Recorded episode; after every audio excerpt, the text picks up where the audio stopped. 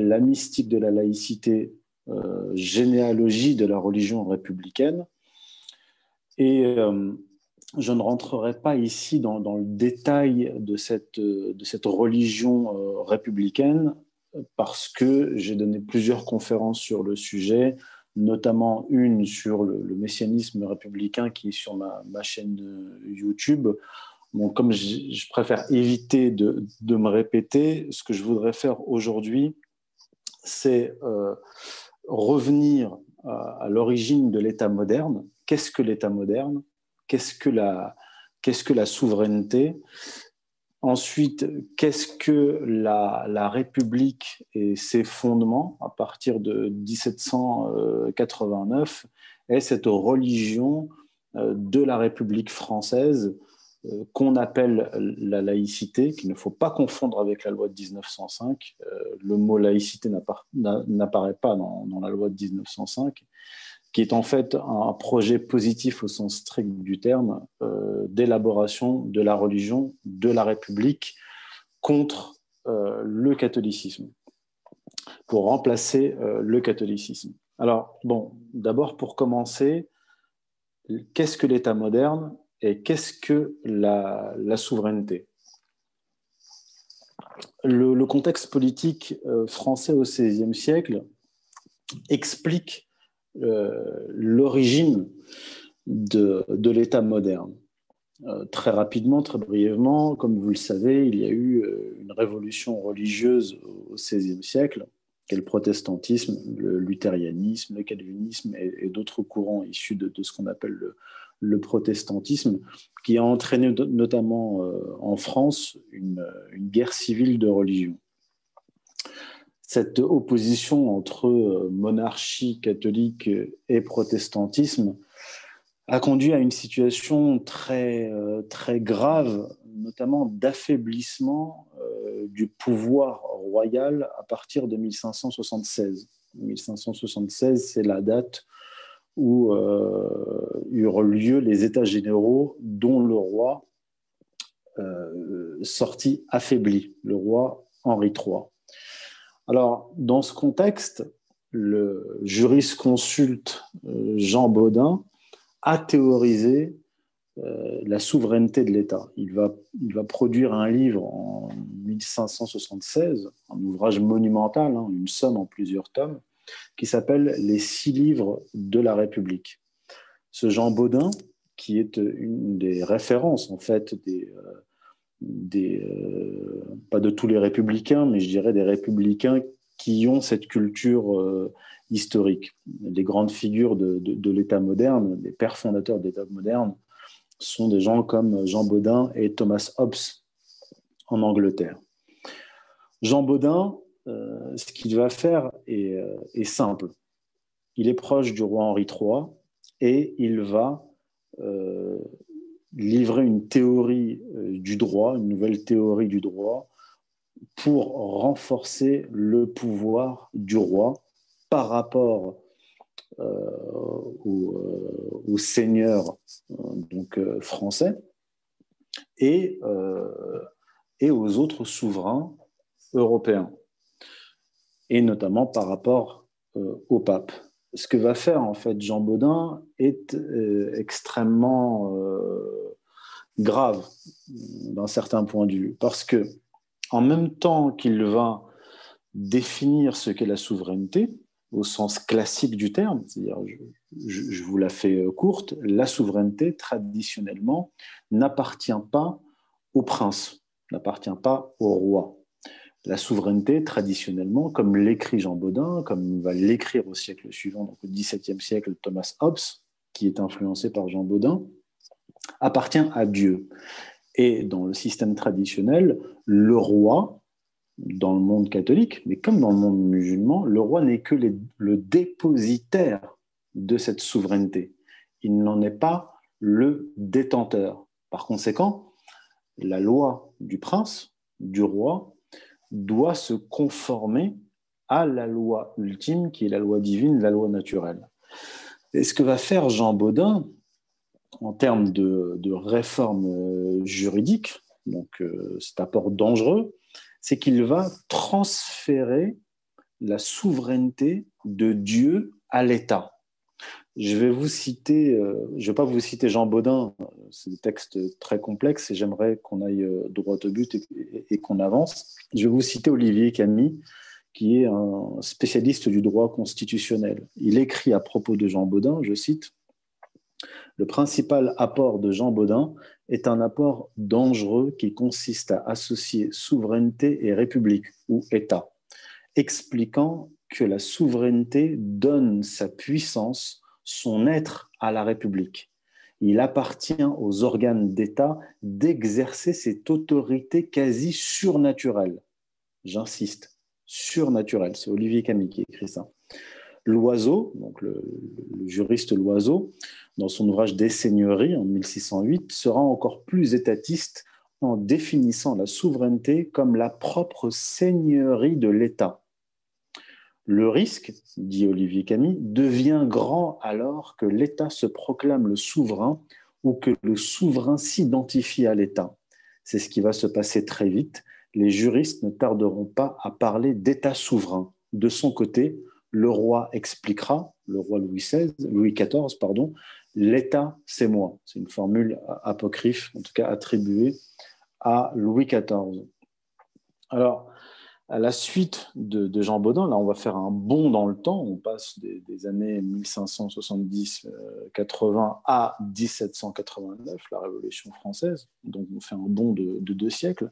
Donc à la suite de Jean Baudin, le, concept de souveraineté de la République va être poussé à son extrême. Les philosophes des Lumières et les révolutionnaires, surtout après eux, quand ils vont faire la Révolution, vont définitivement transférer la souveraineté divine à la nation. Ce qui donnera l'article 3 de la déclaration de 1789. je cite, Le principe de toute souveraineté réside essentiellement dans la nation. Nul corps, nul individu ne peut exercer d'autorité qui n'en émane expressément. Puis, l'article 1 de la Constitution de 1791 je cite, La souveraineté est une, indivisible, inaliénable et imprescriptible. Elle appartient à la nation. Fin de citation. dès lors, la nation, la République ne seront plus seulement dépositaires comme le fut le roi, mais titulaires de la souveraineté en lieu et place de Dieu. À partir de là, la souveraineté et par suite le droit ne sont plus d'essence divine. Il n'y a plus de loi naturelle plus de lois divines. Les lois émises ne se fondent plus donc sur les lois naturelles, le spirituel et le temporel sont euh, déliés. Le concept moderne donc, de nation et de république souveraine renvoie à des euh, régimes de type païen antique, à la différence que le souverain détenteur du pouvoir divin n'est pas identifié, euh, comme dans l'Antiquité, dans certains régime païen. Il est incarné par l'État et ses institutions. d'une certaine manière, l'État républicain va incarner, euh, retenez bien euh, ce nom, euh, une divinité, une autre divinité qu'on appelle, que les francs-maçons qui ont fondé cette république, notamment la Troisième République, appellent l'être suprême.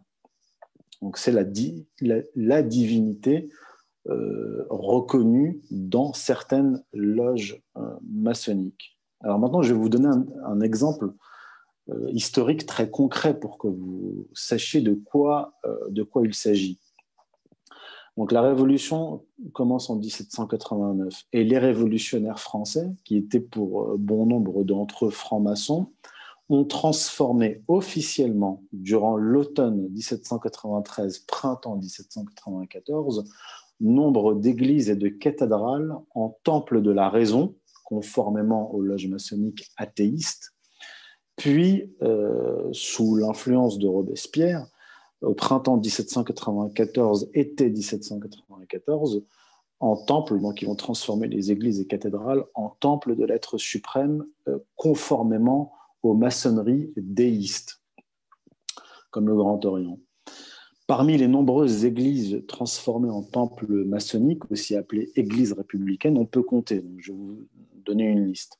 La cathédrale de Notre-Dame, qui est devenue un temple de la raison par décret le 10 novembre 1793 l'église de la Madeleine à Paris, l'église Saint-Sulpice à Paris, l'église Saint-Paul-Saint-Louis à Paris dans le Marais, euh, l'église des Invalides à, Paris, l'église Saint-Thomas d'Aquin à Paris, le Panthéon de Paris, l'église Saint-Pierre de Paris dans le quartier de Montmartre, l'église Saint-Pierre de Caen, la cathédrale Notre-Dame de Chartres, l'église Saint-Hermelan de Bagneux, l'église Notre-Dame de Bordeaux, la cathédrale Notre-Dame de Reims, l'église Saint-Sauveur de Rennes, la cathédrale Notre-Dame de Rouen, la basilique de euh, Saint-Denis, l'église Saint-Charles-Borromée de Sedan, la cathédrale Notre-Dame de Strasbourg, la cathédrale Saint-Pierre, Saint-Paul de Troyes, l'église Notre-Dame de Versailles. Donc toutes ces églises, cathédrales et bien d'autres ont été transformées en temple de la raison, puis en temple de l'être suprême. Donc tout cela est, euh, est officiel. Hein. Vous allez le voir. Alors, les, républicains, les révolutionnaires se retrouvent face à un problème, un double problème. Premier problème, éradiquer le catholicisme qui est rattaché à la monarchie. Et deuxième problème à régler, constituer une religion, euh, comme on vient de le voir, avec euh, cette transformation d'église, une religion qui va remplacer le catholicisme qui structurait historiquement, sociologiquement, politiquement la France. Alors, sans entrer dans le détail, je vais vous dresser, tracer les grandes lignes de cette nouvelle religion de la République qui va commencer à s'établir dans les années 1790, plutôt pas s'établir, mais plutôt se théoriser je vais vous dire qui a commencé à théoriser, l'homme le plus influent dans cette, euh, dans cette histoire euh, théopolitique et euh, ses répercussions. Le, un des hommes qui va le plus influencer ce que va devenir la, la religion de la République est totalement méconnu, sauf de quelques savants, historiens, spécialistes vraiment de la question. Mais vous ne lirez, vous ne trouverez son nom quasiment nulle part. Il s'agit de Junius Frey, euh, qui est en fait son troisième nom. Son nom originel est Moses Dobruschka, alias Franz Thomas von Schoenfeld, alias Junius Frey. Il est né en 1753, il est mort en 1794. C'est un des euh, fondateurs de la loge maçonnique judéo-chrétienne, l'ordre des frères de Saint Jean l'évangéliste d'Asie et d'Europe, fondé en 1780. Alors, ce Junius Frey est issu d'une secte qu'on appelle la secte franquiste, donc il vient d'Autriche, hein, il n'est pas du tout euh, français. Il a vécu à l'époque euh, de Joseph II, l'empereur d'Autriche, dont il était proche. Donc il est issu d'une secte qu'on appelle le franquisme, qui est euh, elle-même issue du, judaïsme. Son fondateur, Jacob Frank, qui était donc le cousin, le grand cousin de Junius Frey, a fondé une secte. Je ne veux pas rentrer dans les détails ici, j'en parle dans mon ouvrage, dans, dans d'autres conférences. Donc, il fonde une secte qui prône euh, la rédemption par le mal, par le péché, et lui et nombre de ses disciples, par centaines, voire par milliers, vont se convertir faussement au catholicisme pour le détruire de l'intérieur. Et c'est ce que va faire d'ailleurs son petit cousin Moses de Bruchka il se convertit au catholicisme, il est anobli, donc il vient d'une grande famille bourgeoise, il est anobli par Joseph II, c'est là qu'il va prendre le nom de Franz Thomas von Schoenfeld, euh, puis euh, ce, millionnaire euh, érudit d'origine juive va rejoindre la Révolution française à partir de 1792 et il va intégrer très vite le club des Jacobins, qui est, euh, le club euh, directeur de la Révolution française, même considéré comme l'église de, euh, de la Révolution française. Donc Junius Frey arrive en France en 1792 par Strasbourg, puis il va à Paris, et sous les encouragements de ses amis révolutionnaires jacobins, il rédige un livre dans lequel il va théoriser les fondements théologiques de la République, la future République française. L'ouvrage de Junius Frey a pour titre Philosophie sociale dédiée au peuple français, 1793. Alors, dès l'introduction de son livre, Junius Frey écrit, je cite, Chaque gouvernement est une espèce de religion qui a sa théologie, le système de la démocratie ou de la liberté a la sienne. Fin de citation. Donc, Junius Frey présente ensuite les bases de cette religion de la République, qui est ce que j'appelle un néo-christianisme kabbalistique. Alors, euh, pourquoi néo-christianisme? Parce que c'est un christianisme dévoyé, une volonté de, réformer d'une certaine façon le, christianisme. Donc on propose une version alternative du christianisme contre le catholicisme. Vous allez le voir, hein, les héritiers de Junius Frey, républicains, vont faire cela au XIXe siècle. Et kabbalistique, pourquoi pas kabbalistique? Parce que lui-même est un kabbaliste. La kabbale, c'est la dimension mystique de euh, la religion juive. Donc il va euh, écrire, par exemple, dans son premier chapitre, qui a pour titre Recherche sur quelques matières principales de la philosophie sociale, je cite euh, Junius Frey. Alors écoutez attentivement, c'est des notions qui peuvent vous paraître étrangères, mais je ne vais pas vous donner beaucoup de citations, je vous donne celle-ci pour ensuite que vous compreniez dans quelle tradition s'inscrivent les républicains du XIXe siècle et qu'est-ce que la laïcité. Alors, il écrit, Junius Frey, Sage et éclairé, le Christ vit ce que Solon et Lycurgue avaient certainement vu comme lui, mais qu'il n'avait pas eu comme lui le courage d'entreprendre au péril de la vie. Il vit ce prétendu mal nécessaire et politique, ce monstre effrayant né de l'identification de la religion avec la forme du gouvernement, et il résolut d'y remédier. Il sentit que pour faire une constitution qui renferma les droits de l'homme, qui est la seule véritable et qui peut seule amener le bonheur, il y avait deux choses à faire. La première consistait à écarter tous les obstacles s'opposant à l'établissement de cette constitution, et la seconde était d'en affermir lui-même les principes. Il ne pouvait mieux remplir son premier objet qu'en séparant la religion de la forme du gouvernement et qu'en faisant ainsi disparaître cette identification vicieuse qui faisait du Dieu le souverain réel de la contrée et du roi son représentant. Page 41-42 de l'ouvrage de Junius Frey titré Philosophie sociale dédiée au peuple français. Il dit deux choses importantes dans ce texte. Il dit d'abord bon, que le Christ serait en fait un révolutionnaire qui serait venu séparer l'Église et l'État. À l'époque du Christ, bien sûr, il n'y avait pas d'Église, mais il y avait le Sanhédrin. Euh, c'est-à-dire l'autorité euh, juive à l'époque à laquelle s'est opposé le Christ. Et en fait, on veut essayer, donc Junius Frey et ceux qui vont le suivre, essayer de présenter le Christ comme quelqu'un qui vient séparer euh, le religieux et le politique, premièrement. Et deuxièmement, il prétend qu'il serait venu aussi détruire l'idée que Dieu est le véritable souverain. Comme je vous l'ai dit précédemment, on va retrouver ça chez, chez, Baudin et Hobbes, donc les fondateurs de l'État moderne. Et donc lui, Junius Frey va déjà, en fait, bien, bien avant la loi de 1905, là on est en 1793, déjà parler de la séparation des deux, de l'Église et de l'État, et séparer la loi divine euh, de la Constitution, la souveraineté euh, de Dieu. Et quelques pages plus loin, il écrit encore le Christ révolutionnaire et second martyr de la saine raison, crucifié par les prêtres juifs et le prêteur romain comme désorganisateur de l'astucieuse théocratie des, païens et de Moïse. Fin de citation. Donc on voit dans ces passages l'idée que le Christ aurait eu pour projet politique l'instauration des droits de l'homme et l'idée reprise par les républicains selon laquelle la véritable religion du Christ serait une religion anticléricale et antimonarchique, puisque Jésus s'est opposé au Sanhédrin pharisiens, le clergé de son temps, assimilé dans la pensée de Junius Frey à l'Église catholique. Par conséquent, le combat de l'Église contre l'Église serait en quelque sorte la continuation du combat de Jésus contre les pharisiens.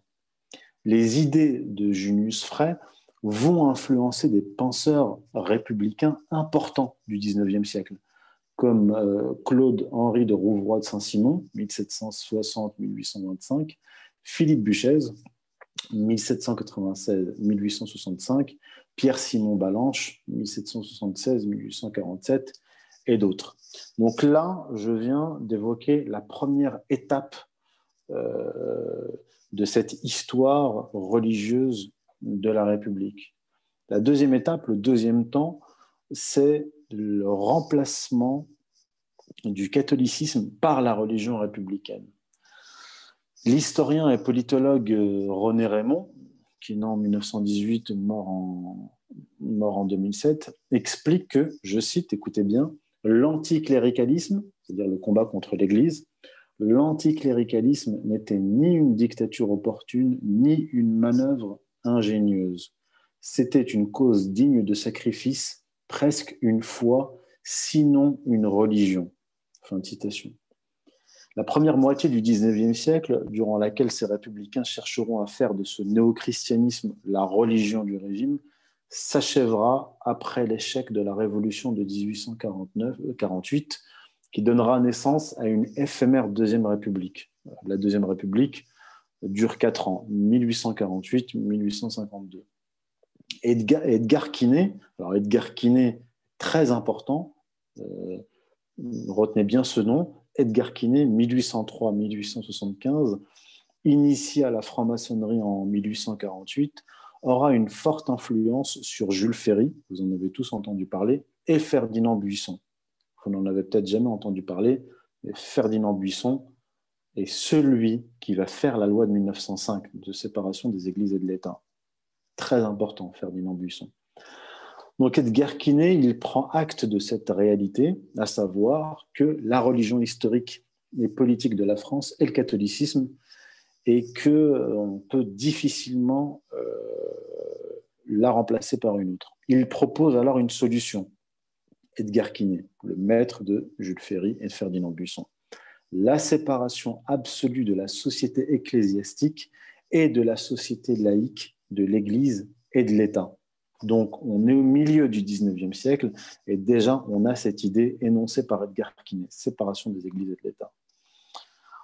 Toutefois, si le but est de chasser, comme le fera Jules Ferry, l'église de l'école, Edgar Quinet propose à travers l'école laïque l'enseignement de ce qu'il appelle le christianisme universel. Autrement dit, lui-même le dit, je cite, le socialisme de l'humanité moderne. Alors qu'est-ce que c'est? Dans son livre L'enseignement du peuple, paru en 1850, il y a un chapitre explicite titré Le Sauveur, où il écrit, je cite Edgar Quinet, c'est bien un sauveur, un médiateur qu'il vous faut élever dans chaque homme. Il faut qu'il puisse porter sans fléchir une humanité nouvelle. Alors là, en fait, on a affaire à un messianisme. C'est-à-dire que, bon, je, l'ai expliqué dans, mon ouvrage et, ailleurs, je ne vais pas rentrer dans le détail, mais euh, il y a dans la tradition juive deux grandes euh, étapes de la conception du messianisme. Euh, jusqu'à la Renaissance, jusqu'à la fin du, Moyen Âge, dans, la, dans, le messianisme juif, le, peuple juif était au centre de l'univers, de la création. Il attendait patiemment plutôt impatiemment l'arrivée du Messie que devait lui envoyer euh, Dieu pour, euh, pour lui apporter la, rédemption et donc les temps messianiques et tout ce qui s'ensuit. À partir du, euh, du XVIIe siècle, du XVIe siècle, pardon, avec Isaac Luria, on passe d'un peuple juif qui attend le Messie à un peuple juif qui devient le Messie lui-même c'est-à-dire qu'il n'attend plus l'arrivée du Messie, c'est lui-même qui, par son action, va faire advenir les temps messianiques et sa propre rédemption.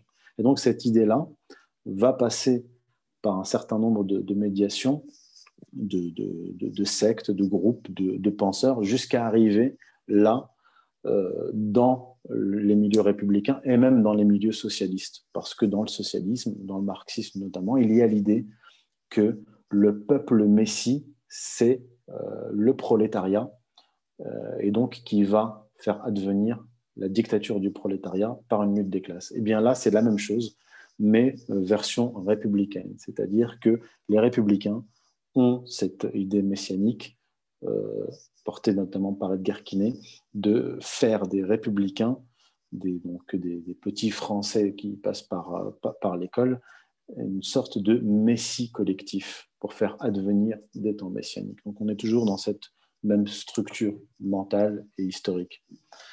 Alors celui qui parachèvera cette religion de la République est, comme je vous l'ai dit, le disciple d'Edgar Quinet, Ferdinand Buisson. Alors Ferdinand Buisson, 1841-1932, fut le cofondateur et président de la Ligue des droits de l'homme, le président de la Ligue de l'enseignement, le directeur de l'enseignement primaire sous la présidence de, Jules Ferry, et en 1905, le président de la commission parlementaire chargée de la séparation des églises et de l'État. Donc, sous, sous euh, couvert d'un protestantisme réformé, donc lui, Ferdinand Buisson, était protestant, mais il n'était pas luthérien euh, ou calviniste. Il prenait un, protestantisme réformé, ouvert. Buisson va promouvoir euh, cette religion composée par ses prédécesseurs, notamment Edgar Quinet, et qui va trouver ses racines euh, chez Junius Frère. Il s'inscrit donc de cette façon dans cette lignée de penseurs républicains prétendant révéler le véritable christianisme en abattant le catholicisme considéré comme une hérésie. Ainsi, Ferdinand Buisson écrit, je cite Ferdinand Buisson, Par de longs siècles l'absolutisme, d'absolutisme, l'Église a façonné les esprits à ne plus pouvoir comprendre ni la religion sans le dogme, ni le dogme sans le prêtre, ni le prêtre sans le pape. Fin de citation. L'œuvre donc des républicains consistera à pervertir les fondations spirituelles et politiques de la France et par là pervertir sa vocation universelle. Parce que ce qu'ils vont faire, c'est que, faut savoir que le mot catholicisme signifie universel. Et dans, dans, l'histoire de l'Europe, la nation, la principale nation qui va répandre le, catholicisme, ou plutôt le, catholicisme va se répandre à partir de la France. Les révolutionnaires, eux, républicains, qui connaissent bien cette histoire-là, vont vouloir réutiliser la France comme cette espèce de canal religieux pour diffuser, et on va le voir notamment avec les guerres révolutionnaires, diffuser les droits de l'homme et euh, la révolution en Europe et ailleurs dans le monde. Et d'ailleurs, c'est ce qu'il affirme clairement, Ferdinand Buisson, lorsqu'il écrit que la France est la nation croyante qui continue sous la forme moderne, sous la forme progressiste et socialiste au sens large du mot, son rôle séculaire d'initiatrice des idées, de prophète de la liberté, de soldat de Dieu et de l'humanité. Fin de citation. Ça, c'est dans son ouvrage euh, Le devoir présent de la jeunesse, bureau de la revue Bleu 1899, page 26. La citation précédente, c'est L'Instituteur et la République, Paris 1909, page 9. Euh, et la citation d'Edgar Quinet, c'est L'enseignement du peuple, 1850, euh, page 150. Dans son projet d'établissement de ce néo-christianisme kabbalistique, comme je l'appelle, qui commence avec la fondation d'une église ouverte à tous, croyants, athées, rationalistes, protestants, Ferdinand Buisson est soutenu par Jules Michelet, historien, vous avez déjà entendu parler de lui, Edgar Quinet et Victor Hugo. Et, Ferdinand Buisson euh, va annoncer à Victor Hugo dans une lettre du 10 juillet 1869 qu'il veut créer, je cite, une vaste franc-maçonnerie au grand jour.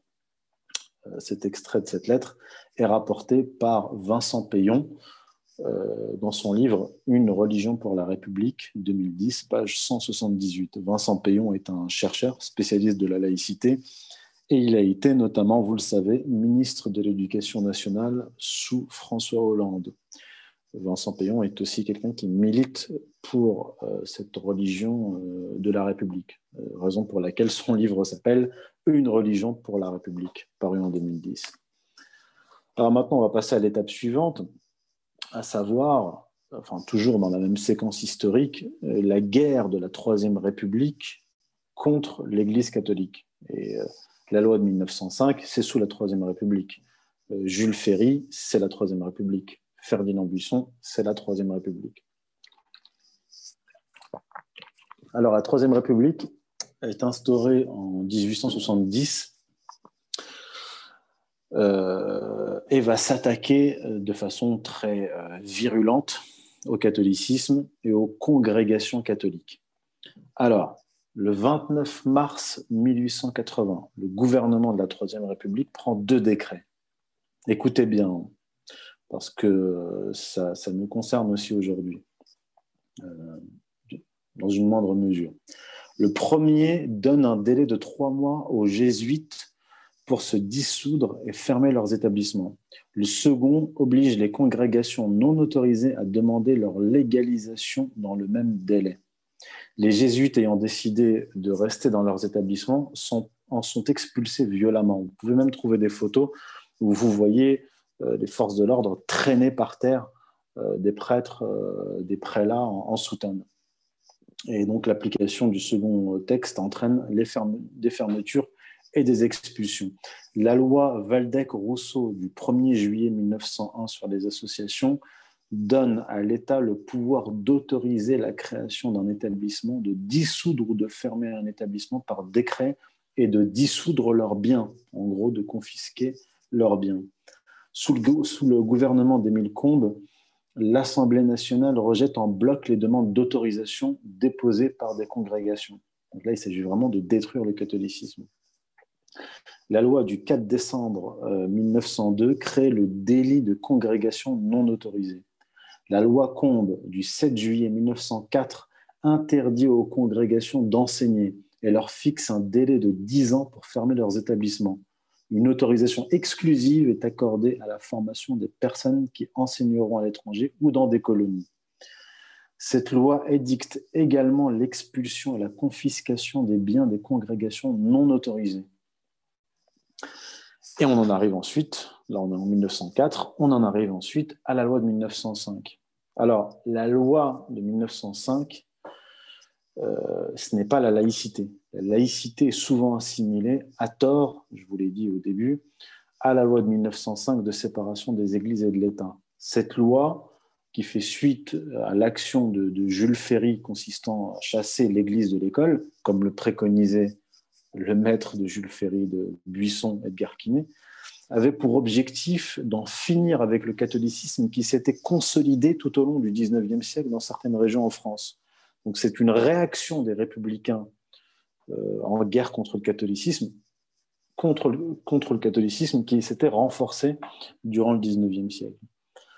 Donc concrètement, la loi de 1905 avait pour but de chasser l'Église catholique de France en l'affaiblissant, notamment par des mesures d'ordre financier. On le voit dans l'article 2 et dans les articles suivants concernant euh, les biens euh, des congrégations de l'Église, et particulièrement par la confiscation de ces biens qui a déjà commencé précédemment, comme je vous l'ai dit.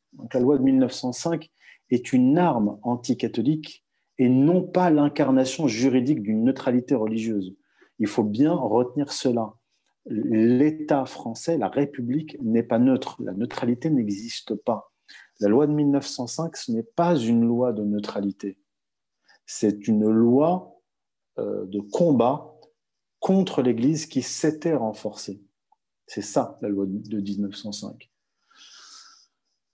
Il n'y a pas de neutralité puisque, comme je vous l'ai dit, les tenants de la République sont majoritairement soit des, soit des francs-maçons, soit d'ailleurs euh, des, protestants en guerre contre le catholicisme. Et Ferdinand Buisson lui-même, je vous l'ai dit, est un protestant réformé qui défend euh, cette religion de, l'humanité nouvelle, chère à, Edgar Quinet, qui tire ses racines dans, euh, la Kabbale, comme, je vous l'ai dit.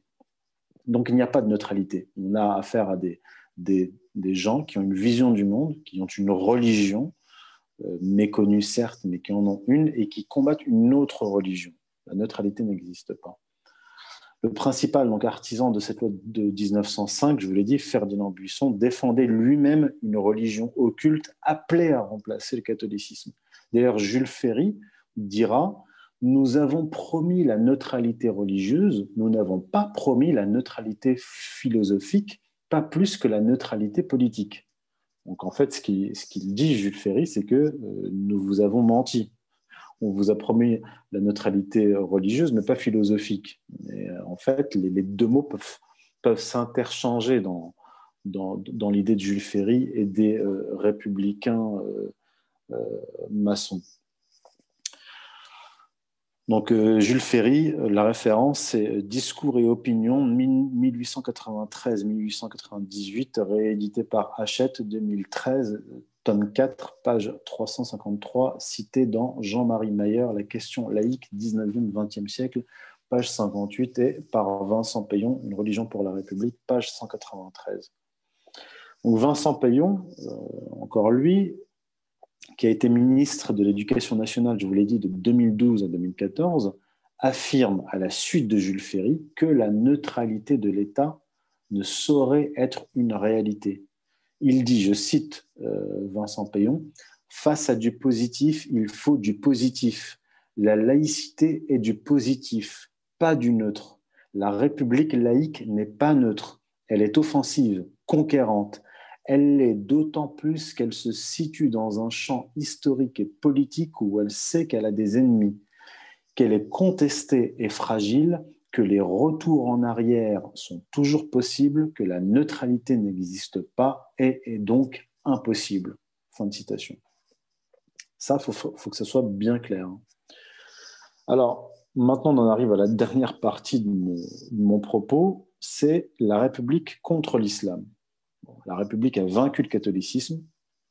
Entre-temps, une nouvelle religion est apparue en France, l'islam, et il s'agit d'abattre cette autre orthodoxie. La République, comme le disait d'ailleurs Vincent Payon, combat toutes les orthodoxies. Enfin, non, pas toutes les orthodoxies. L'orthodoxie catholique, l'orthodoxie euh, euh, musulmane, euh, mais pas l'orthodoxie juive, qui a un statut bien particulier, et, mais ce n'est pas le sujet aujourd'hui peut-être pendant les questions-réponses, je pourrais euh, vous répondre à une question sur la relation entre judaïsme et République. Alors, la République, comme je vous l'ai dit, a vaincu le catholicisme, mais elle se retrouve ainsi privée de son adversaire historique et ontologique qui lui donnait sa raison d'être. La République aujourd'hui est affaiblie et elle est d'autant plus affaiblie que son ennemi historique, le catholicisme, a été détruit la République n'existait d'une certaine façon qu'en opposition au catholicisme. Dès lors que le catholicisme s'effondre, la République a besoin d'un autre ennemi. Et elle le trouve dans l'islam, en fait. D'autant plus, d'autant plus affaiblie la République que d'après un sondage IFOP réalisé en février 2019, je cite le, sondage, hein, le résultat du sondage, pour 67% des Français, l'utilisation des termes de république et de valeurs républicaines par les politiques ne les touche et ne leur parle pas vraiment car ces termes ont été trop utilisés et ont perdu leur force et leur sens. Fin de citation. En pleine crise de régime, la République a donc élaboré une nouvelle ligne stratégique, une alliance contre nature entre la République laïque et l'Église catholique contre l'islam.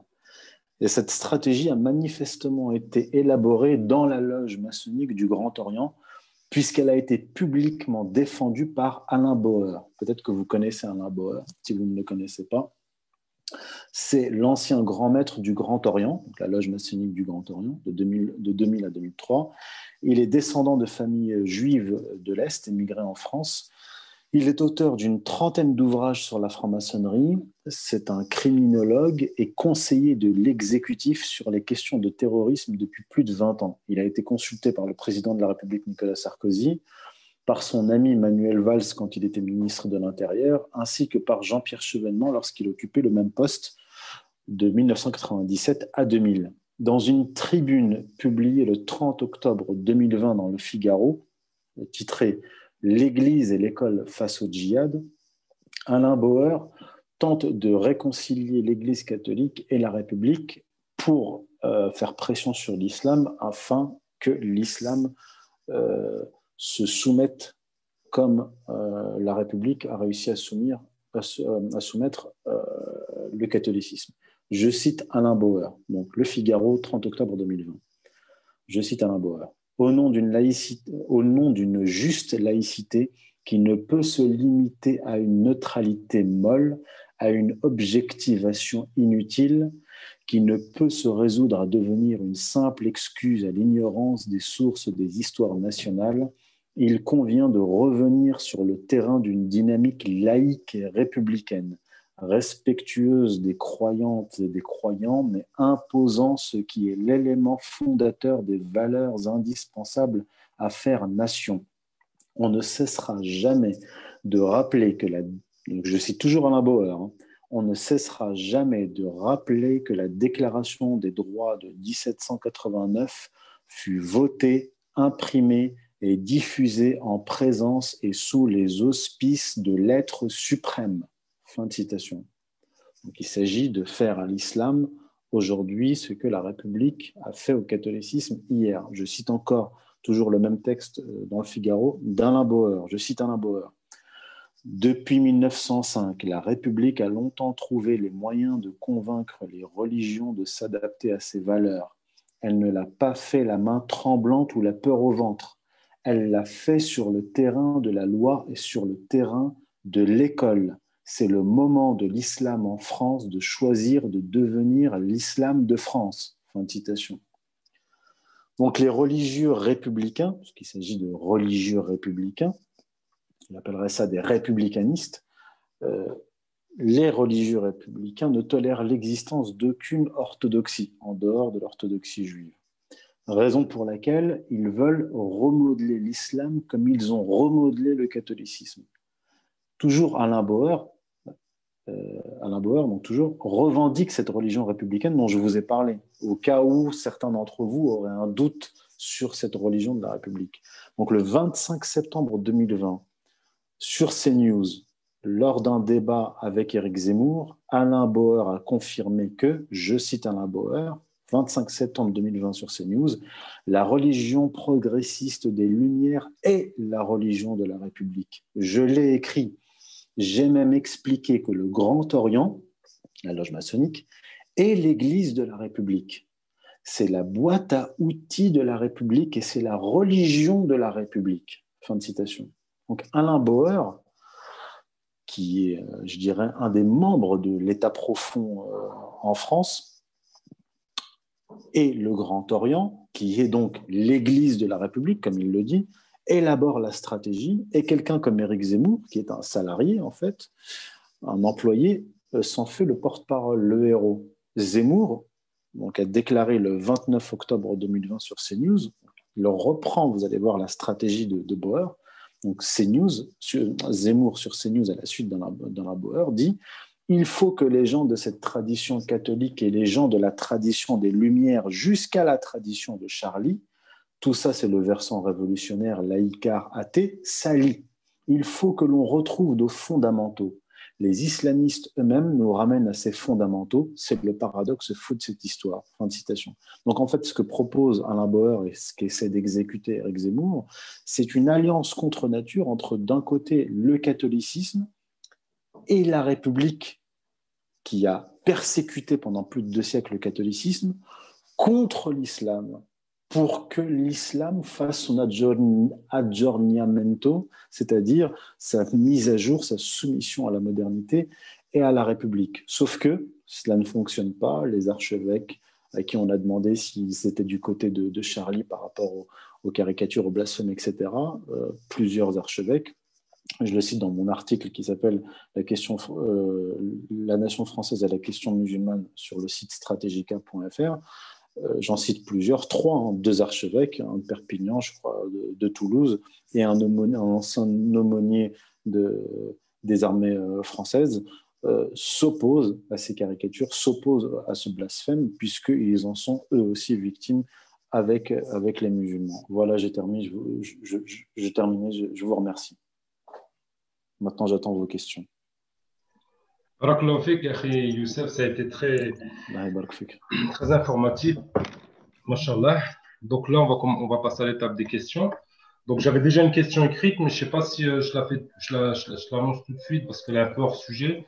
Mais euh, on va laisser le, le, public poser des questions. Bismillah. Levez les, les mains. La main. Levez les mains.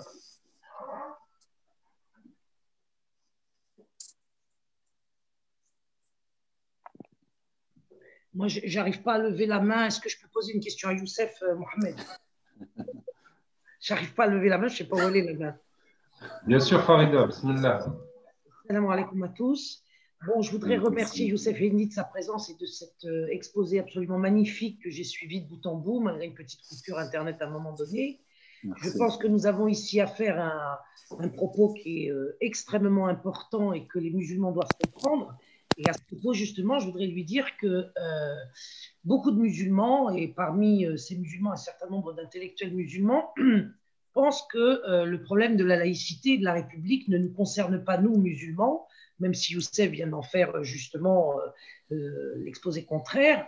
Mais je voudrais revenir sur cet aspect qui me paraît important, c'est-à-dire qu'il ne concernerait pas les musulmans dans le sens où il s'agirait d'un conflit entre une république libertaire, si je peux employer ce terme, face à une monarchie tyrannique et à une religion qui serait celle de l'erreur. Et qu'en conséquence, le conflit entre la laïcité, la république et le catholicisme ne concerne pas les musulmans. Or, je voudrais que Youssef puisse revenir là-dessus en nous expliquant bien en quoi, en fait, si on parlait en termes généraux, on pourrait dire que la République est contre la religion et que la laïcité, comme il l'a si bien démontré, est la religion de la République qui ne supporte aucune autre religion et qu'en conséquence, nous n'avons absolument pas affaire ici à un espace neutre où nous pourrions, nous, trouver notre place dans le privé, étant entendu qu'il n'y a pas de religion qui puisse survivre au confinement dans le privé comme nous le savons, et comme le catholicisme en a été l'exemple. Alors, euh, est-ce que je peux te demander de, de, ramasser la, question la question euh, je veux dire par là, est-ce que nous sommes, nous, concernés musulmans par euh, cette question de, la défaite du catholicisme Est-ce que nous devons nous en réjouir ou au contraire nous en inquiéter?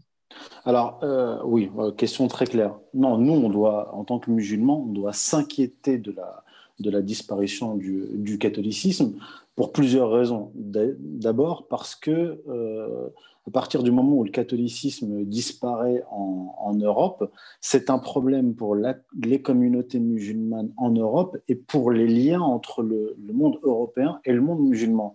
Parce que vous voyez bien, par exemple, quand Macron rencontre, quoi qu'on en pense, de, Sisi, le président égyptien, il y en a un qui dit euh, les droits de l'homme, l'homme, l'humain est au-dessus des lois divines. Donc, euh, c'est en gros, c'est, euh, l'homme est, la mesure de, tout. Et l'autre lui, répond le monde musulman a été choqué parce que pour, le monde musulman, la loi divine, Dieu, le sacré, est au-dessus de tout. Donc à partir du moment où le catholicisme disparaît et qu'il est remplacé par cette espèce de, de religion euh, composite, euh, postmoderne, euh, progressiste, où, tout, tout est autorisé, tant qu'on ne touche pas bien sûr le pouvoir, on n'a plus de pont, on ne parle plus le même langage, on ne peut plus communiquer, en fait. Et quand on parle de choc, et en fait, ça, produit un choc des civilisations, mais pas un choc des civilisations tel qu'il nous l'est présenté par les, pro-israéliens, les néoconservateurs comme, comme Eric Zemmour. on nous parle d'un choc entre chrétienté et islam. En fait, non le choc des civilisations est entre la modernité qui détruit les valeurs traditionnelles et le sacré et toutes les religions traditionnelles. voyez? Donc, il y a euh, pour nous un véritable problème de disparition du catholicisme puisque on ne peut plus communiquer avec. Euh, en tant que musulman, on n'a plus d'interlocuteurs qui partagent les mêmes valeurs et avec qui on peut discuter à partir d'un dénominateur commun. Donc, c'est un véritable problème. Et là, euh, cette question euh, de Farid Abelgoul me permet de, revenir sur le concept de souveraineté et, euh, de comment dire d'État moderne tel que défini par Hobbes et, et, et, et, Baudin.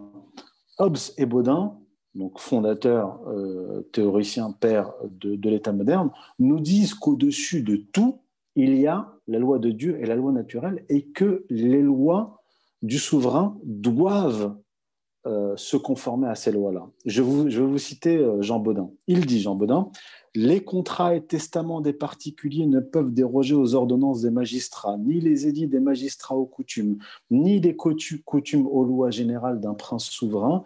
Aussi, les lois des princes souverains ne peuvent altérer ni changer les lois de Dieu et de nature, car comme il l'écrit par ailleurs, Baudin, il faut que la loi du prince soit faite au modèle de la loi de Dieu. Si véritablement euh, les républicains veulent euh, revenir au père fondateur de l'État moderne, il faut que les musulmans les prennent au mot. Et, en fait, on doit euh, partir de leurs référents.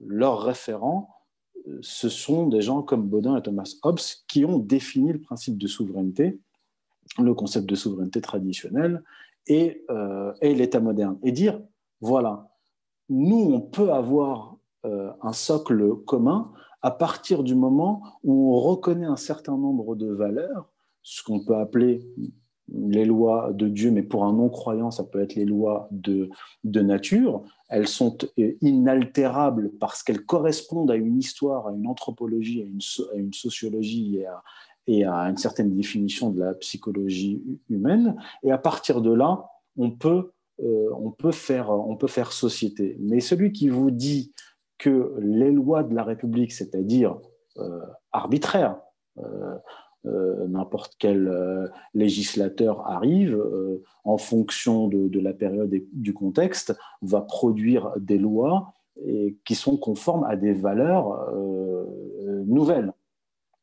Donc, il y a impossibilité de faire société dans ce cas-là. Et aujourd'hui, on voit que la République et euh, n'est plus, même plus reconnu par la majorité des, Français, qui n'arrivent plus à faire société avec les, catholiques et qui n'arrivent plus à faire société avec les musulmans.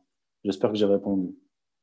Impec, J'ai une autre question. Alors là, j'ai le frère Youssef M qui, baisse, qui, demande, qui lève la main. Je vais lui débloquer son micro. Salam alaikum, Youssef. Salam alaikum. Alaikum salam, Alaikum salam. Euh, pour euh, cette euh, intervention euh, très enrichissante. Juste une question. si, on suit toute cette description, on, arrive presque à penser que la religion de la République, c'est la laïcité, et et que tous ceux qui se revendiquent de la République, ils sont dans ce cas-là. Mais alors, que, dire de, ceux qui sont à l'Observatoire de la laïcité, de Jean Bopéro, d'un certain nombre de, personnalités qui, euh, eux, défendent une, conception de la neutralité, d'une vraie neutralité euh, euh, J'ai bien compris. J'ai bien compris la question. Très bonne question. Je vais prendre l'exemple de Jean, Jean Bobéro. Jean Bobéro, lui, il ne se réfère pas à Ferdinand Buisson il ne se réfère pas euh, vraiment à Jules Ferry, il ne se réfère pas à Edgar Quinet. Bobéro se réfère à Aristide Briand. Or, Aristide Briand, à l'époque de la loi de, 1905, n'était pas un dissident, mais il était opposé à Combes et il était opposé à Ferdinand Buisson. Il était opposé à cette conception de la laïcité de Ferdinand Buisson et, de Combes, qui était dans un combat. Parce que lui, ce que disait Aristide Briand, c'est vous êtes en train, vous les républicains, de, euh, de prendre la place de l'Église catholique, c'est-à-dire vous voulez légiférer, vous mêler du culte euh, catholique alors que vous n'en êtes pas vous-même. Donc, il, pointait du doigt ce qui, de son point de vue, était une dérive. Mais le problème, c'est que ceux qui ont gagné, c'est ceux qui appartiennent à cette tradition, qui naît, Buisson, etc. Et Bobéro, qui a, je trouve, hein, de mon point de vue, euh, il n'est pas croyant, il, se dit laïque, athée, etc. Mais il a une vision plutôt euh, saine, mais, mais elle est, euh, c'est une vision idéale. C'est-à-dire que lui, il, il, prône la neutralité, un peu comme bah, justement comme Aristide Briand à l'époque. Or, la neutralité n'existe pas. Et ça, par exemple, un philosophe euh, comme Jean-Claude Nichat l'a très bien démontré dans ses travaux, notamment dans un ouvrage qui s'appelle L'Empire du, moindre mal. La neutralité n'existe pas. C'est impossible. Donc en fait, le vœu de Jean Bobéro est un vœu, est un vœu pieux. C'est-à-dire que Jean Bobéro, lui, il est bien conscient de cette, euh, de cette histoire. Il le dit, il le dit à demi-mot quand il dit oui, quand la laïcité euh, devient... Euh, une sorte de philosophie euh, sociale, elle, devient une, religion. Il le sait, il sait que ça existe. Simplement, lui, il se, il, se place dans la continuité d'Aristide Briand, qui fait partie en fait des perdants de l'histoire, lui, lui et, Jaurès, parce que ceux qui avaient, ceux qui ont réussi à imposer leur vue, c'est ceux de la tradition maçonnique anticatholique et religieuse contre, anti, anti-catholique, alors que les autres étaient des athées, mais euh, pour, pour une, neutralité qui, je le répète, n'existe pas. Vous n'avez pas d'État neutre. Dans le droit, je, ne suis pas juriste moi-même, mais euh, j'ai quand même un peu lu sur la question, euh, dans le droit, il y a toujours une source supérieure à, comme le dit, comme le dit en fait Baudin. Les ordonnances les testaments, les, contrats des particuliers ne peuvent pas déroger aux ordonnances des magistrats. Les magistrats, elles, doivent se référer, euh, les, lois des les édits des magistrats doivent se référer aux coutumes. Les coutumes doivent se référer aux lois générales du prince et, les lois générales du prince doivent se référer aux lois de nature, aux lois de Dieu. Mais dans un, dans un monde neutre, dans une république soi-disant neutre, quel est le référent ultime Quelle est la source ultime? Vous voyez? Il n'y en a pas. Enfin, il n'y en a pas. Si, il y en a une, mais elle est occulte, elle est non dite. Voilà. C'est Mohamed, euh, c'est Youssef. J'ai le frère Mohamed là qui lève la main également. Je vais lui désactiver le micro. Salam alaikum Mohamed. Tu peux désactiver ton micro? Mohamed. C'est bon. Est-ce que vous m'entendez? Oui, salam alaikum Mohamed, on pas très bien. Oui, alaikum salam. Très bien. Euh, euh, oui, merci d'abord à, l'intervenant, M. Hindé, pour euh, ce formidable donc, narration et en même temps explication des tenants et des aboutissants de la question de la laïcité. Néanmoins, il me semble que pour un petit peu, peut-être dans le prolongement de cette réflexion, euh, on ne peut pas peut-être économiser le fait que la laïcité, à l'origine, elle est euh, un aboutissement de la réflexion euh, à partir de la Renaissance et qui dit à la réflexion et à la rationalité donc des musulmans en contact avec ce processus d'émancipation qui s'est apparu, hein, qui s'est apparu depuis l'Andalousie et qui a trouvé donc son point d'achoppement ici en Occident par rapport à l'intolérance et au dogme donc euh, des catholicismes. Et dans ce sens-là, les soutènements idéologiques euh, qui ont abouti à la loi de 1905 euh, sont deux postulats. Un postulat qui veut se substituer à toute la religion, donc une idéologie, telle qu'on la trouve chez Ferdinand Buisson, Gilles Ferry, etc et une autre, une autre qui est très virulente vis-à-vis justement des dogmes et de l'intolérance des catholicismes et qu'on trouve chez Emile Combes et le reste. Euh, cependant, cependant, il me semble que pour l'islam, c'est assez problématique.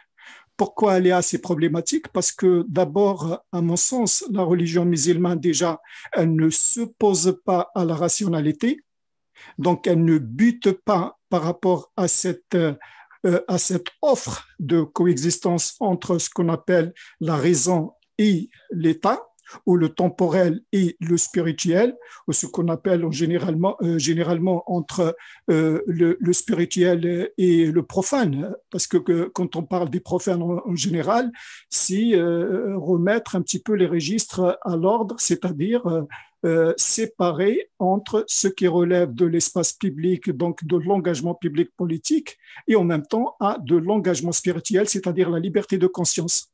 Aujourd'hui, ce que nous sommes en train de, vivre, c'est tout simplement euh, une, une, euh, une déficience, justement, une déficience de cette laïcité qui montre son impuissance par rapport à une nouvelle donnée celle de la religion musulmane qui s'installe de plus en plus ici en France, d'où justement à la stratégie de, communication des séparatismes. C'est-à-dire on essaye de, présenter euh, ce, nouveau, ce nouveau arrivant, ce nouveau arrivant qui est l'islam, comme étant un contre-projet euh, qui vise à remettre en question donc les fondements de la République.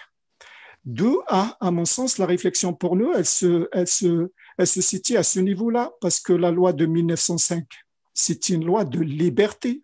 Ce n'est pas une loi de restriction.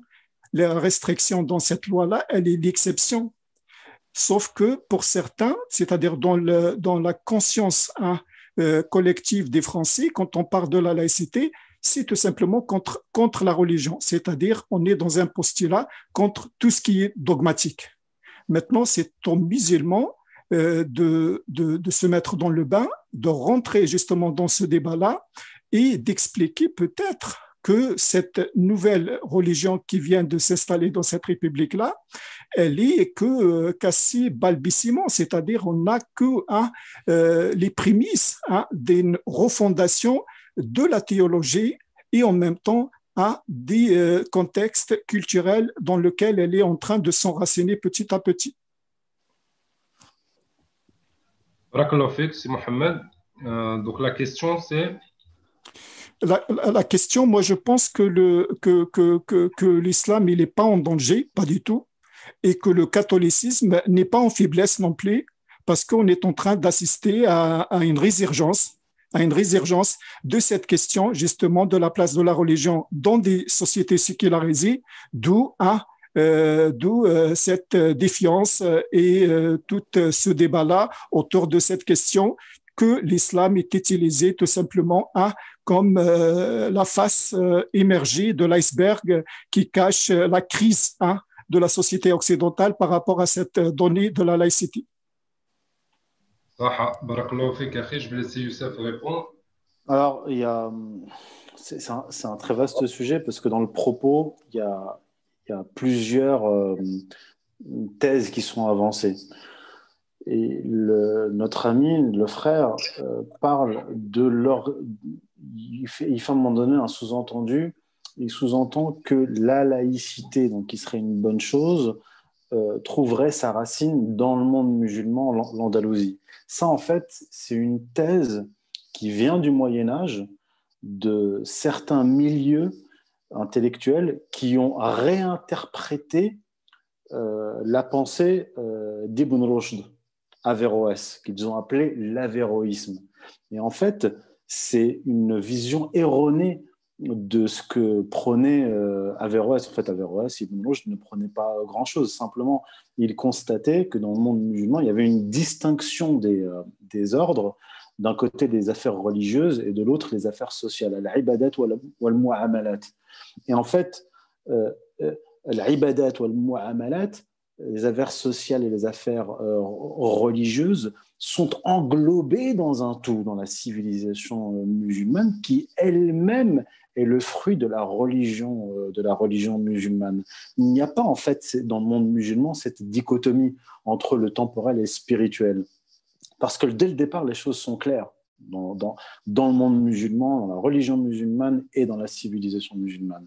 Dans le monde chrétien, les choses ne sont pas aussi claires parce qu'en Europe, du point de vue de l'Europe, le christianisme est une religion d'importation qui, dans un premier temps, a été persécutée, dans un deuxième temps, a été tolérée, édite 313, euh, l'empereur Constantin, puis 325, officialisation de, la religion sans qu'elle soit véritablement une religion, la religion euh, d'État. D'ailleurs, Constantin ne va, se, euh, ne va se convertir qu'à la toute fin de sa vie et la religion chrétienne en Europe est soumise au pouvoir impérial. Donc, dès le départ, il y a une distinction des deux. Ce n'est pas de la laïcité, en fait, ça. C'est le, résultat de l'histoire, première chose.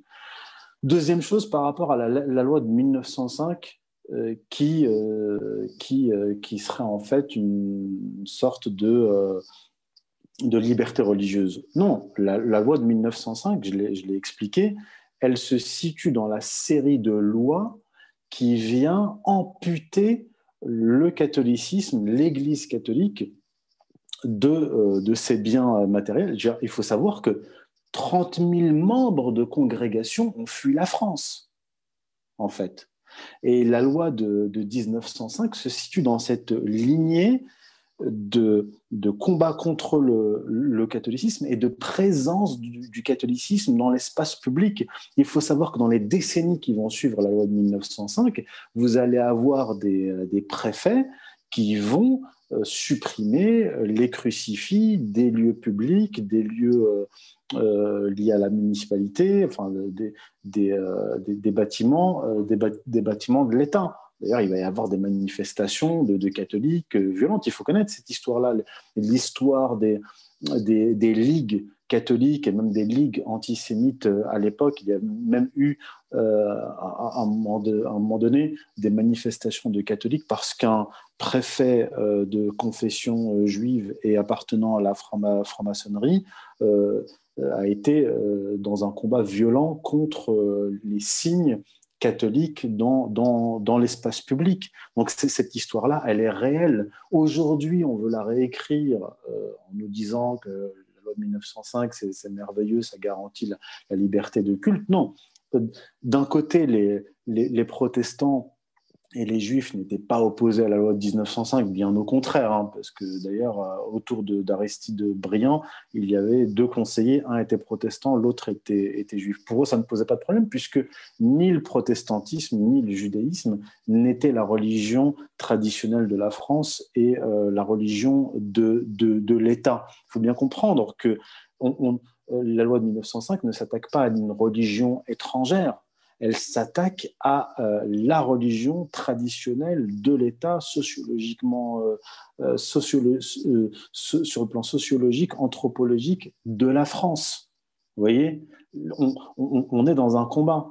On n'est pas dans la gestion d'une religion qui vient d'apparaître. Et en fait, aujourd'hui, avec, avec l'islam, on a une sorte de remake, entre parenthèses, de cette histoire. Il ne faut pas seulement se focaliser sur la loi de 1905 euh, il, faut, il, faut, il faut avoir une, une vue, de, une vision de, de longue durée.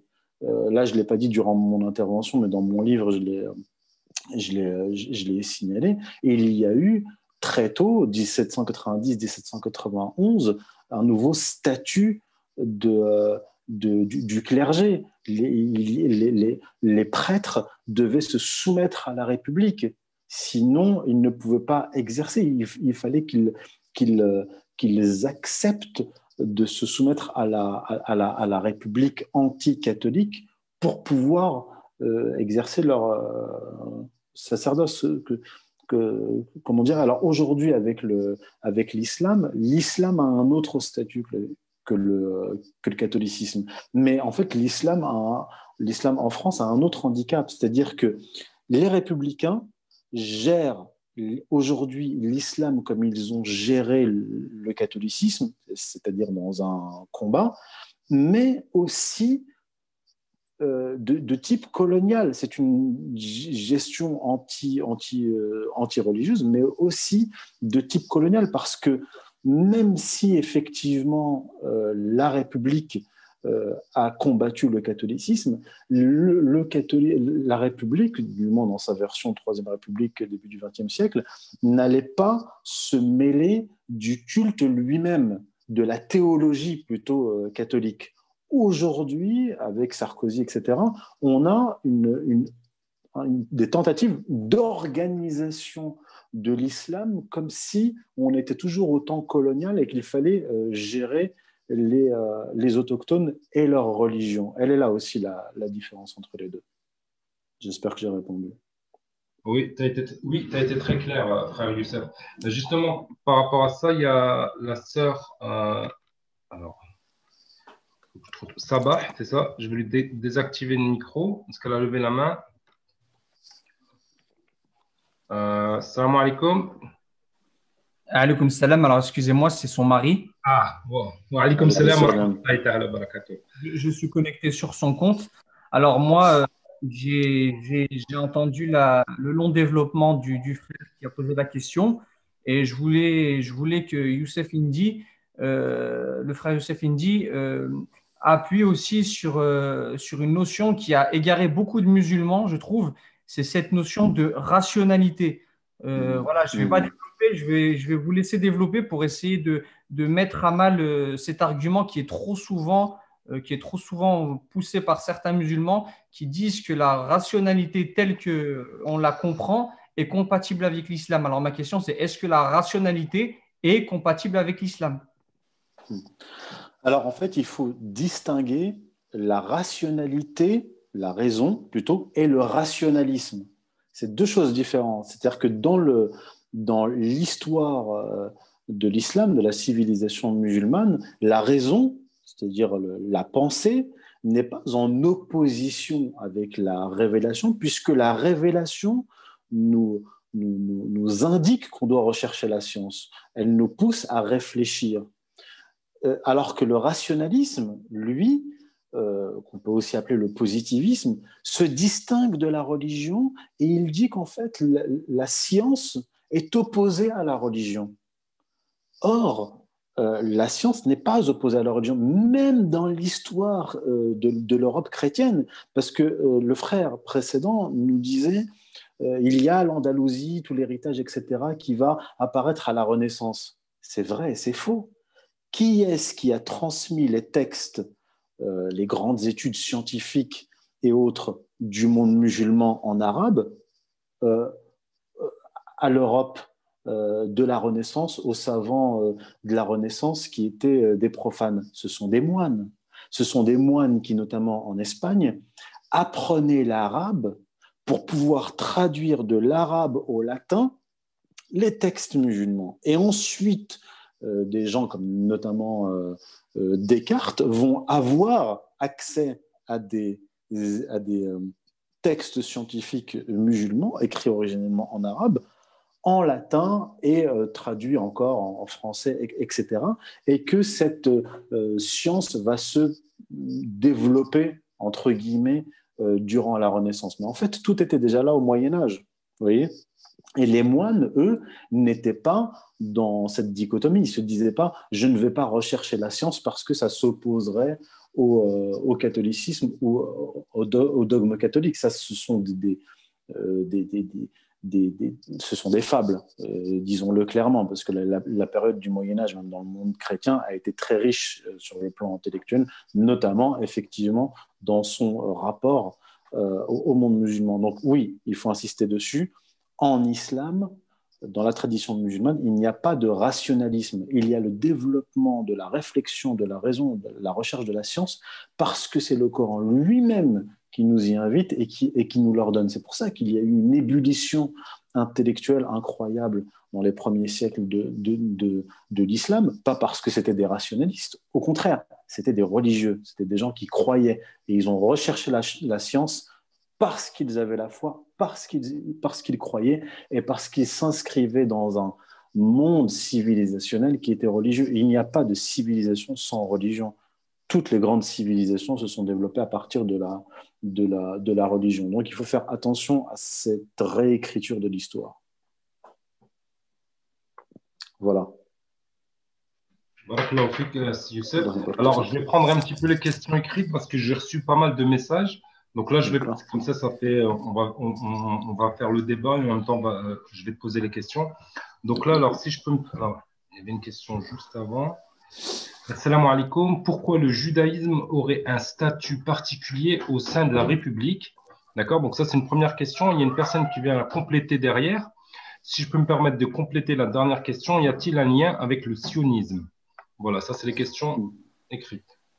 Oui, alors, le judaïsme pas un statut particulier parce que dès la Révolution française, et même avant la Révolution française, il va y avoir un mouvement d'émancipation en Allemagne et, euh, en France qui va euh, émanciper les, euh, les, juifs de façon progressive. Les juifs sont déjà présents en fait à l'époque et ils vont faire entre guillemets du, lobbying parce qu'il y a déjà des juifs qui sont haut placés, notamment dans, les milieux, euh, je dirais pas politiques, mais ils ont déjà des représentants euh, députés entre guillemets et ils ont, euh, ils ont une puissance économique et financière. Donc ils vont commencer à, connaître une, une, émancipation à partir de la Révolution. Euh, il va y avoir la reconnaissance de la citoyenneté juive. Et, en fait, à partir de là, ils vont être pleinement, pleinement français. Encore, ici on, parle de l'histoire de l'Algérie, dès le début de la, Troisième République, il va y avoir donc, le ministre de la Justice de l'époque, Crémieux, qui était lui-même juif, va donner la pleine citoyenneté euh, française aux juifs d'Algérie, alors que les musulmans algériens n'y ont, pas, ont pas accès. Donc en fait, dès le début de la Révolution française et de l'histoire républicaine, vous allez avoir euh, une sorte de, pas de, pas de préférence, mais euh, les juifs vont être choyés par la, par la République, alors que précédemment, sous l'Ancien Régime, ils connaissaient euh, périodiquement euh, des périodes d'expulsion pour des questions économiques, de pratique de l'usure, etc. Donc, dès l'origine, la République, la Révolution française va être plutôt favorable aux Juifs. C'est d'ailleurs pour cela que euh, dans les synagogues en France, il y a régulièrement des prières juives pour la, pour la République, en faveur de, de, de la République.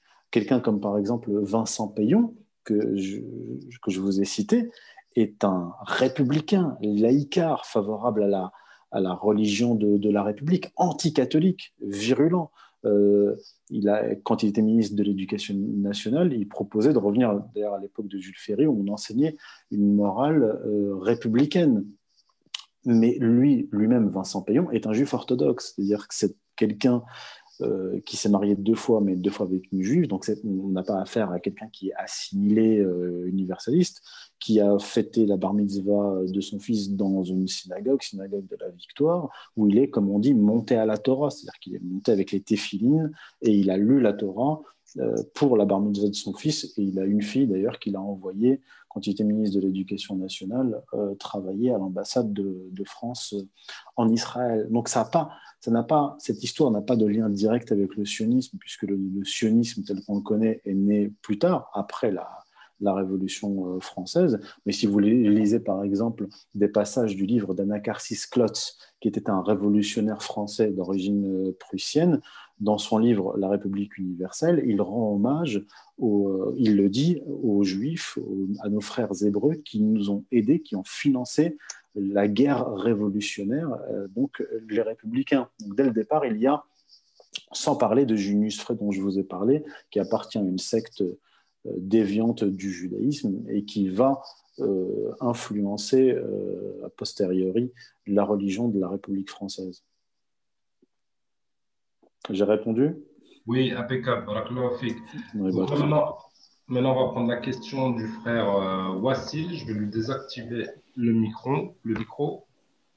Salam alaikum, frère Wassil. Wa alaikum salam wa rahmatullahi wa barakatuh.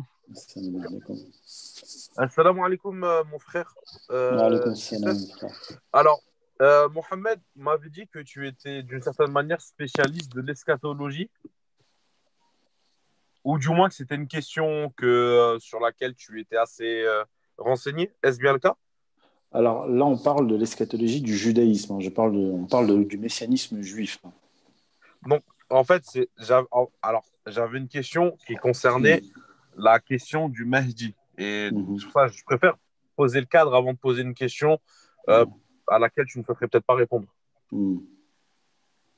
Alors, alors euh, euh, donc je le, précise, moi je travaille sur l'eschatologie du point de vue du judaïsme, c'est-à-dire le messianisme juif et comment le, le messianisme juif, dans sa vision de, de l'histoire, va influencer des idéologies modernes, la politique et la géopolitique. Je ne suis pas un spécialiste de, euh, je ne suis pas un spécialiste, un spécialiste du ilm zaman, c'est-à-dire la science. Voilà, je suis pas un spécialiste de l'eschatologie musulmane, même si je la connais et que je l'ai étudiée, c'est n'est pas mon domaine. Voilà. Euh, alors, je vais quand même euh, poser la question parce que je pense malgré tout que tu pourrais, tu pourrais répondre. D'accord, d'accord. en fait, avant tout, je sais pertinemment que actuellement la question du, du Mahdi fait débat au sein de la communauté musulmane. Ça n'a pas forcément souvent été le cas, mais ça, ça l'est ces dernières décennies, notamment dû à la prise d'otage de la Mecque.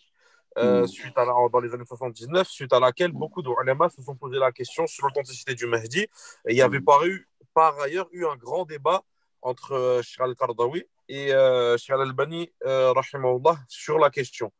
Et un mhm. shir présent avait dit par ailleurs qu'il n'arrivait pas à, départager qui avait raison ou tort sur la mhm. question, donc sur euh, le Mahdi est-il est réel ou pas.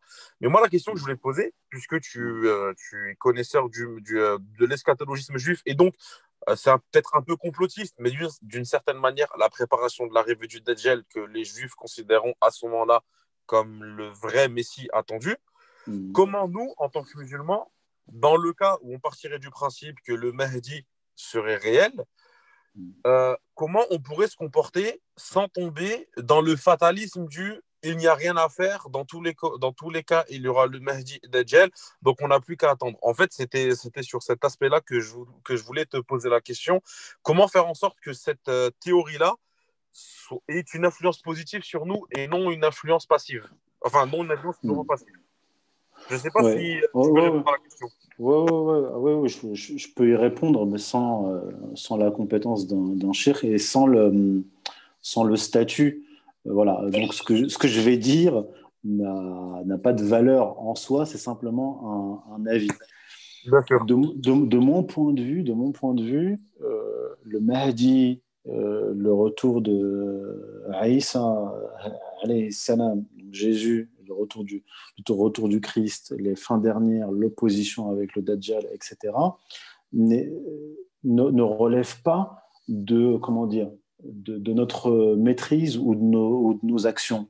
Par contre, nous, on sera jugé individuellement et collectivement sur notre attitude dans la société euh, qui est dans l'ère de, de, la fin des temps et qu'est-ce qu'on aura fait, nous, pour nous, pour nous opposer, pas seulement au Dajjal quand il arrivera, mais à toute cette civilisation, à ce système politique oppresseur qui vient précéder l'arrivée du, du Dajjal. Et de toute façon, en islam, on n'a pas le droit d'être pessimiste. C'est-à-dire que jusqu'à la dernière heure, jusqu'à la jusqu'à la veille de la fin du monde, on doit continuer à euh, planter une graine si on en a une et si on a, une terre. On doit continuer à, euh, à œuvrer dans le bien, même si on sait que la dernière heure approchera. Donc, le, Mahdi, le Dajjal, etc., ne, doivent pas être des prétextes. En fait, c'est souvent ça. C'est-à-dire que a, euh, en islam, il n'y a pas de fatalisme, mais chez les musulmans, chez beaucoup de musulmans, il y a un fatalisme. C'est-à-dire que euh, s'il m'arrive quelque chose de, mal ou si je fais quelque chose de mal, c'est parce que c'est un maktoub. Euh, et en fait, effectivement, il y a une sorte de déresponsabilisation. Euh, et, et, en fait, le maktoub, le mahdi, le dajjal, etc., tout, ça, tout, tout cela aurait bon dos, serait un bon prétexte pour ne pas accomplir notre devoir. Et je pense que je pense qu'on doit continuer à agir, faire notre devoir euh, de musulmans, d'hommes, sans avoir à se préoccuper de à quel moment euh, est-ce que le Mahdi est déjà né, quand est-ce qu'il va arriver, est-ce qu'il va combattre la famille saoudienne actuelle, est-ce que ceci, est-ce que cela. Je pense que c'est pas, ça ne doit pas entrer en, ligne de compte dans l'attitude quotidienne en tant que musulman euh, sur le plan individuel ou sur le plan collectif. Absolument pas. J'espère que j'ai répondu. Baraklofik, euh, euh, c'était l'une des réponses attendues. Merci beaucoup. Donc alors, euh, il y a le frère Mohamed qui relève la main. À mon avis, c'est pour reprendre le propos de tout à l'heure. D'accord. ce que je vais faire, c'est que je vais, j'ai une question que j'ai reçue. On a, encore combien de temps devant nous? Tu m'avais dit une, heure et demie Ouais, une heure et demie, on, peut encore élargir à 5-10 minutes. D'accord. ok, ok. on va terminer. On va terminer. Mohamed, excusez-moi, Mohamed, j'aimerais que Youssef, s'il veut bien, revienne sur cette notion qu'il a évoquée tout à l'heure et qui me paraît fondamentale et qui est inconnue aux musulmans, qui est celle de la rédemption par le mal. Est-ce que Youssef, tu peux revenir là-dessus? Parce que je pense que nos auditeurs, par exemple, peuvent ne pas avoir souligné euh, cette, euh, cette, euh, cette information que tu as donnée tout à l'heure. Oui, alors, attends, attends, je vais lui poser vite fait la question, hein, parce que c'est quelque chose qui revient par rapport à la thématique. Donc, alors, on a bien c'est lié à la thématique. C'est-à-dire que oui, la rédemption par le mal, la laïcité, la République, je voulais savoir si Youssef pouvait nous en faire le lien. Je te reprends juste derrière. Alors, on a bien compris ce qu'est la laïcité aujourd'hui. L'État gère ou veut gérer l'islam. Que pensez-vous de la charte du CFCM qui me paraît grotesque? Merci. Voilà, c'est la question. Alors, j'ai n'ai pas lu la charte du CFCM, donc je préfère pas me, prononcer dessus. Je l'ai pas lu. Je l'ai pas lu. Ah, ok, donc on va reprendre la, la sœur Farida. Si. Oui, moi j'ai juste une question très courte. C'est que tout à l'heure, euh, Youssef nous a parlé de Julius Frey qui a fondé une secte dont euh, l'activité se fondait sur la rédemption par le mal. C'est une notion qui me paraît extrêmement importante, dont il a souvent parlé, mais dont je ne sais pas si on la connaît bien ici. Et je voudrais qu'il nous fasse le lien entre cette notion de la rédemption par le mal avec la République et la laïcité. Alors, le, lien euh, entre rédemption par le mal et laïcité et république euh, va être un, peu difficile à établir, mais par contre, je peux revenir sur l'origine de ce concept.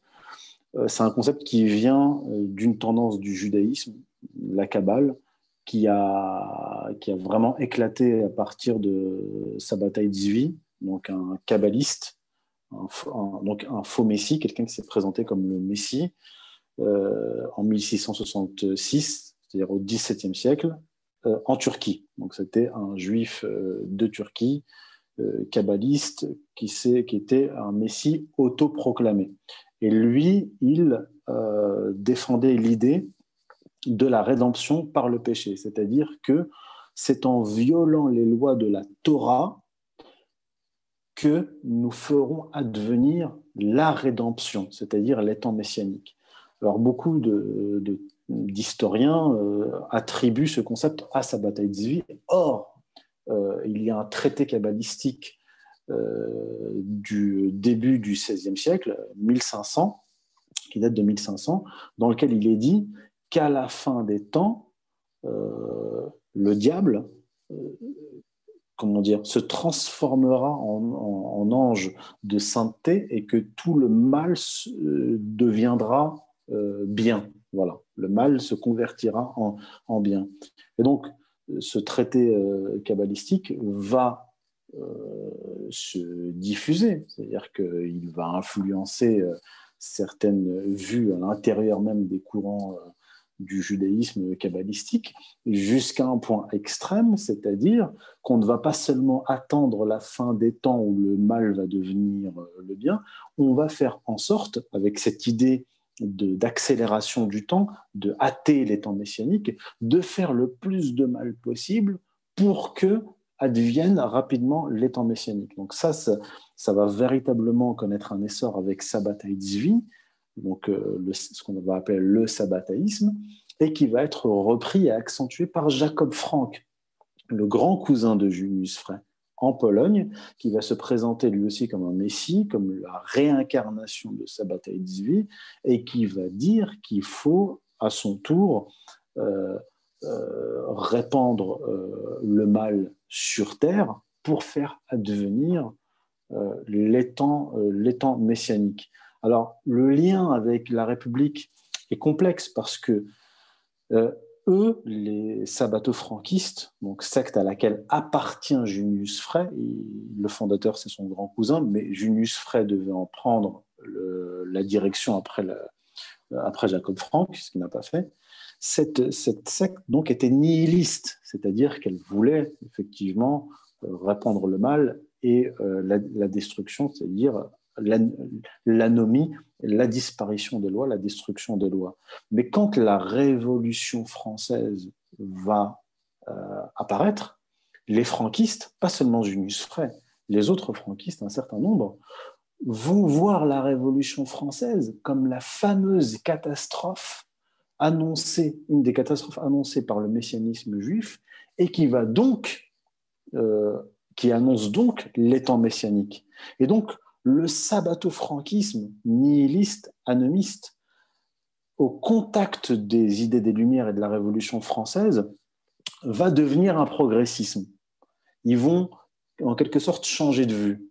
Ils vont euh, passer de l'idée qu'il va y avoir une rupture historique, donc une catastrophe qui va nous faire passer du jour au lendemain euh, euh, vers les temps messianiques, à une sorte de progressisme accompagnant la Révolution française, et donc la, République qui, qui, va suivre, et qui va faire advenir ces, temps messianiques. Donc le sabbato-franquisme va fusionner avec les Lumières et, de ce fait être, être adouci. Mais le sabbato-franquisme va ressurgir ponctuellement euh, chez des penseurs révolutionnaires comme Bakounine, qui sont nihilistes, et avec la fureur de la révolution euh, bolchevique euh, notamment. Voilà.